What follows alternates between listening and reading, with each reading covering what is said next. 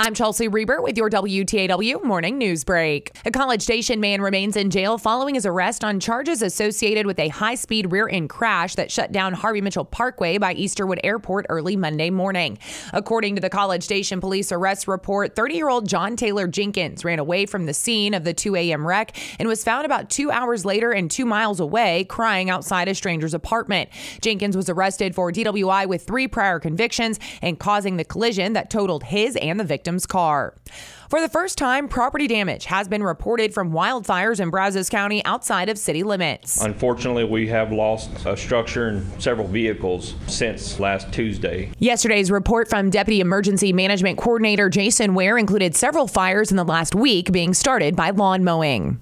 Brazos County commissioners were ready yesterday to add two special questions to the November general election ballot, but County Judge Duane Peters said official action had to be delayed to add a $100 million bond issue and a referendum referendum to increase vehicle registration fees by $10. I believe we need to table it for two weeks. There's a window. Both special questions ask Brazos County voters for more money towards road projects. Before a contract is awarded on building Bryan ISD's new transportation and maintenance complex, administrators are dealing with supply chain issues. Construction director Paul Buckner was before the BISD school board this week to get approval to buy rooftop air conditioning and heating units and associated equipment. Those lead times for these two uh, materials is estimated right now for, at 54 weeks. Buckner said a construction contract is expected to be awarded this October or November. Completion of BISD's new transportation and maintenance complex is projected towards the end of 2023.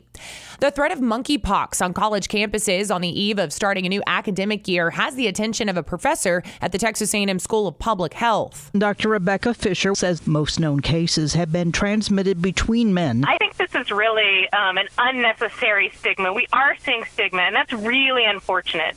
So this is something that we have seen transmitted in these circles, but you know, right now we don't really understand why. She says it would be all too easy for other populations to get infected Barbara Schwartz, TSN News.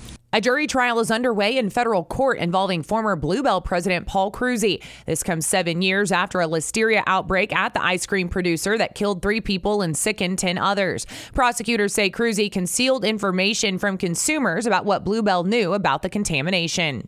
For more news, go online to WTAW.com. I'm Chelsea Reber for 1620 945 WTAW.